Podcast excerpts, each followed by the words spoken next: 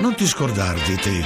Va, va, vacci a vaccinarti per favore. Vacci è imperativo presente del verbo star bene. Per prevenire influenza, polmoniti e altre malattie, Va, va, vacci a vaccinarti per favore. vacci a vaccinarti. Non ti scordar di te. Campagna di happy aging per la vaccinazione over 60.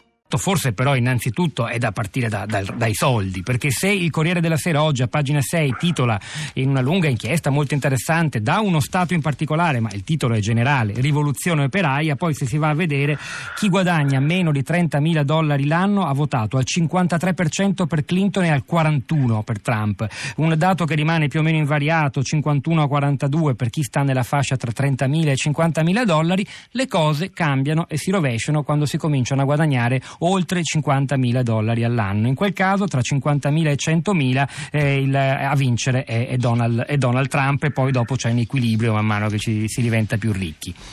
Che dire? Beh, guardi, io sono largamente d'accordo con quanto ha detto il- l'ospite precedentemente.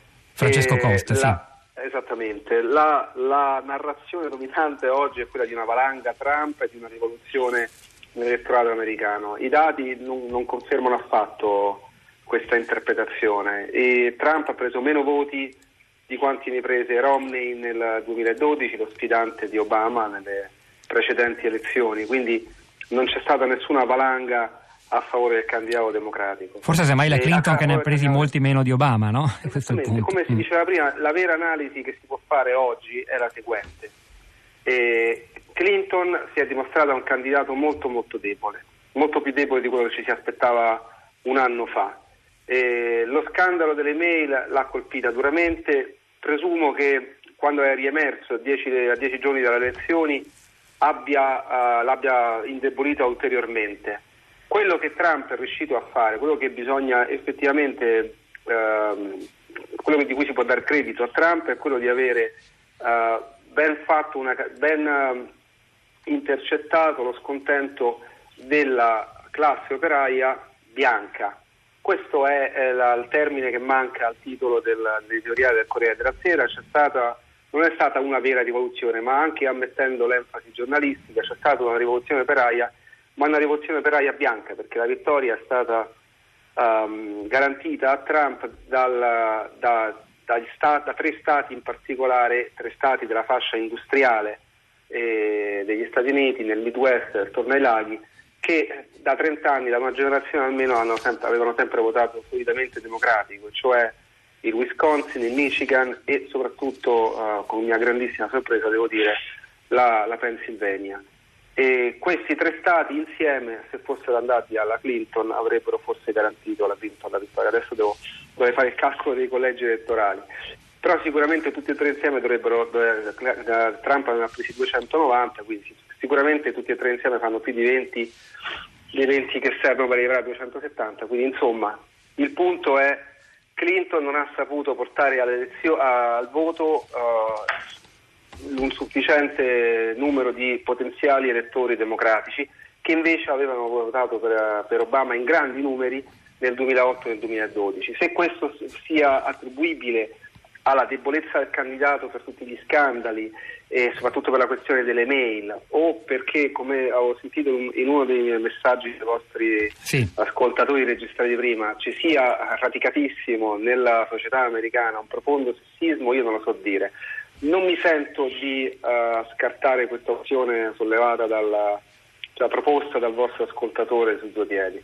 Credo che eh, a Trump sia stato perdonato qualcosa che a molte, siano state perdonate molte cose che a Clinton non sarebbero mai state. Per esempio per l'immigrazione 64% e per il terrorismo 57% dei repubblicani contro il 35% dei democratici. L'immigrazione fa molto più paura dove gli, dove gli stranieri non ci sono, è una cosa che peraltro stiamo già vedendo anche in altre zone d'Europa, per esempio in Germania, ma insomma non allarghiamoci troppo. È, è interessante tutto questo, il caro? Eh, è interessante, quello che è veramente interessante è la, la somiglianza eh, dei trend sia in Europa sia, sia in America e che eh, in un momento in cui Trump a livello di politica, di, di- di- di politica estera, di agenda di politica estera, sembra preannunciare una divaricazione, se non la fine della, della tradizionale alleanza atlantica, mostra come le due società, quella americana e quelle europee, non siano poi così dis- differenti o, o quantomeno siano caratterizzate da uh, dinamiche molto molto simili, quella che veniva di nuovo giustamente eh, eh, indicata pre- eh, precedentemente da, da, da, da, Costa, e cioè il fatto che le divisioni politiche siano sempre meno uh, caratterizzate da destra e sinistra, o meglio che l'elemento destra e sinistra si fonde in un altro tipo di divisione, quello tra società aperta e società chiusa. E bisogna, bisogna aggiungere un altro elemento qui. Uh, Clinton era un candidato debole per molti motivi, può essere il sessismo, può essere gli scandali, ma fondamentalmente era un candidato debole perché Clinton era il candidato dell'establishment per antonomasia. Questa, questo era un anno negli Stati Uniti in cui anche a sinistra si era vista durante le primarie con il successo di un candidato così estremo in base alle categorie politiche americane come Sanders che non era neanche un vero democratico, era un, un socialista, uno che si definiva un socialista, insomma in America non è mai stato un modo per aumentare granché i propri consensi, aveva dato veramente filo da torcere alla Clinton. Quindi nell'anno in cui la, la l'onda anti-establishment era decisamente montante, i democratici hanno alla fine scelto il candidato uh, uh, che rappresentava, a rapporto a ragione, l'establishment per eccellenza come,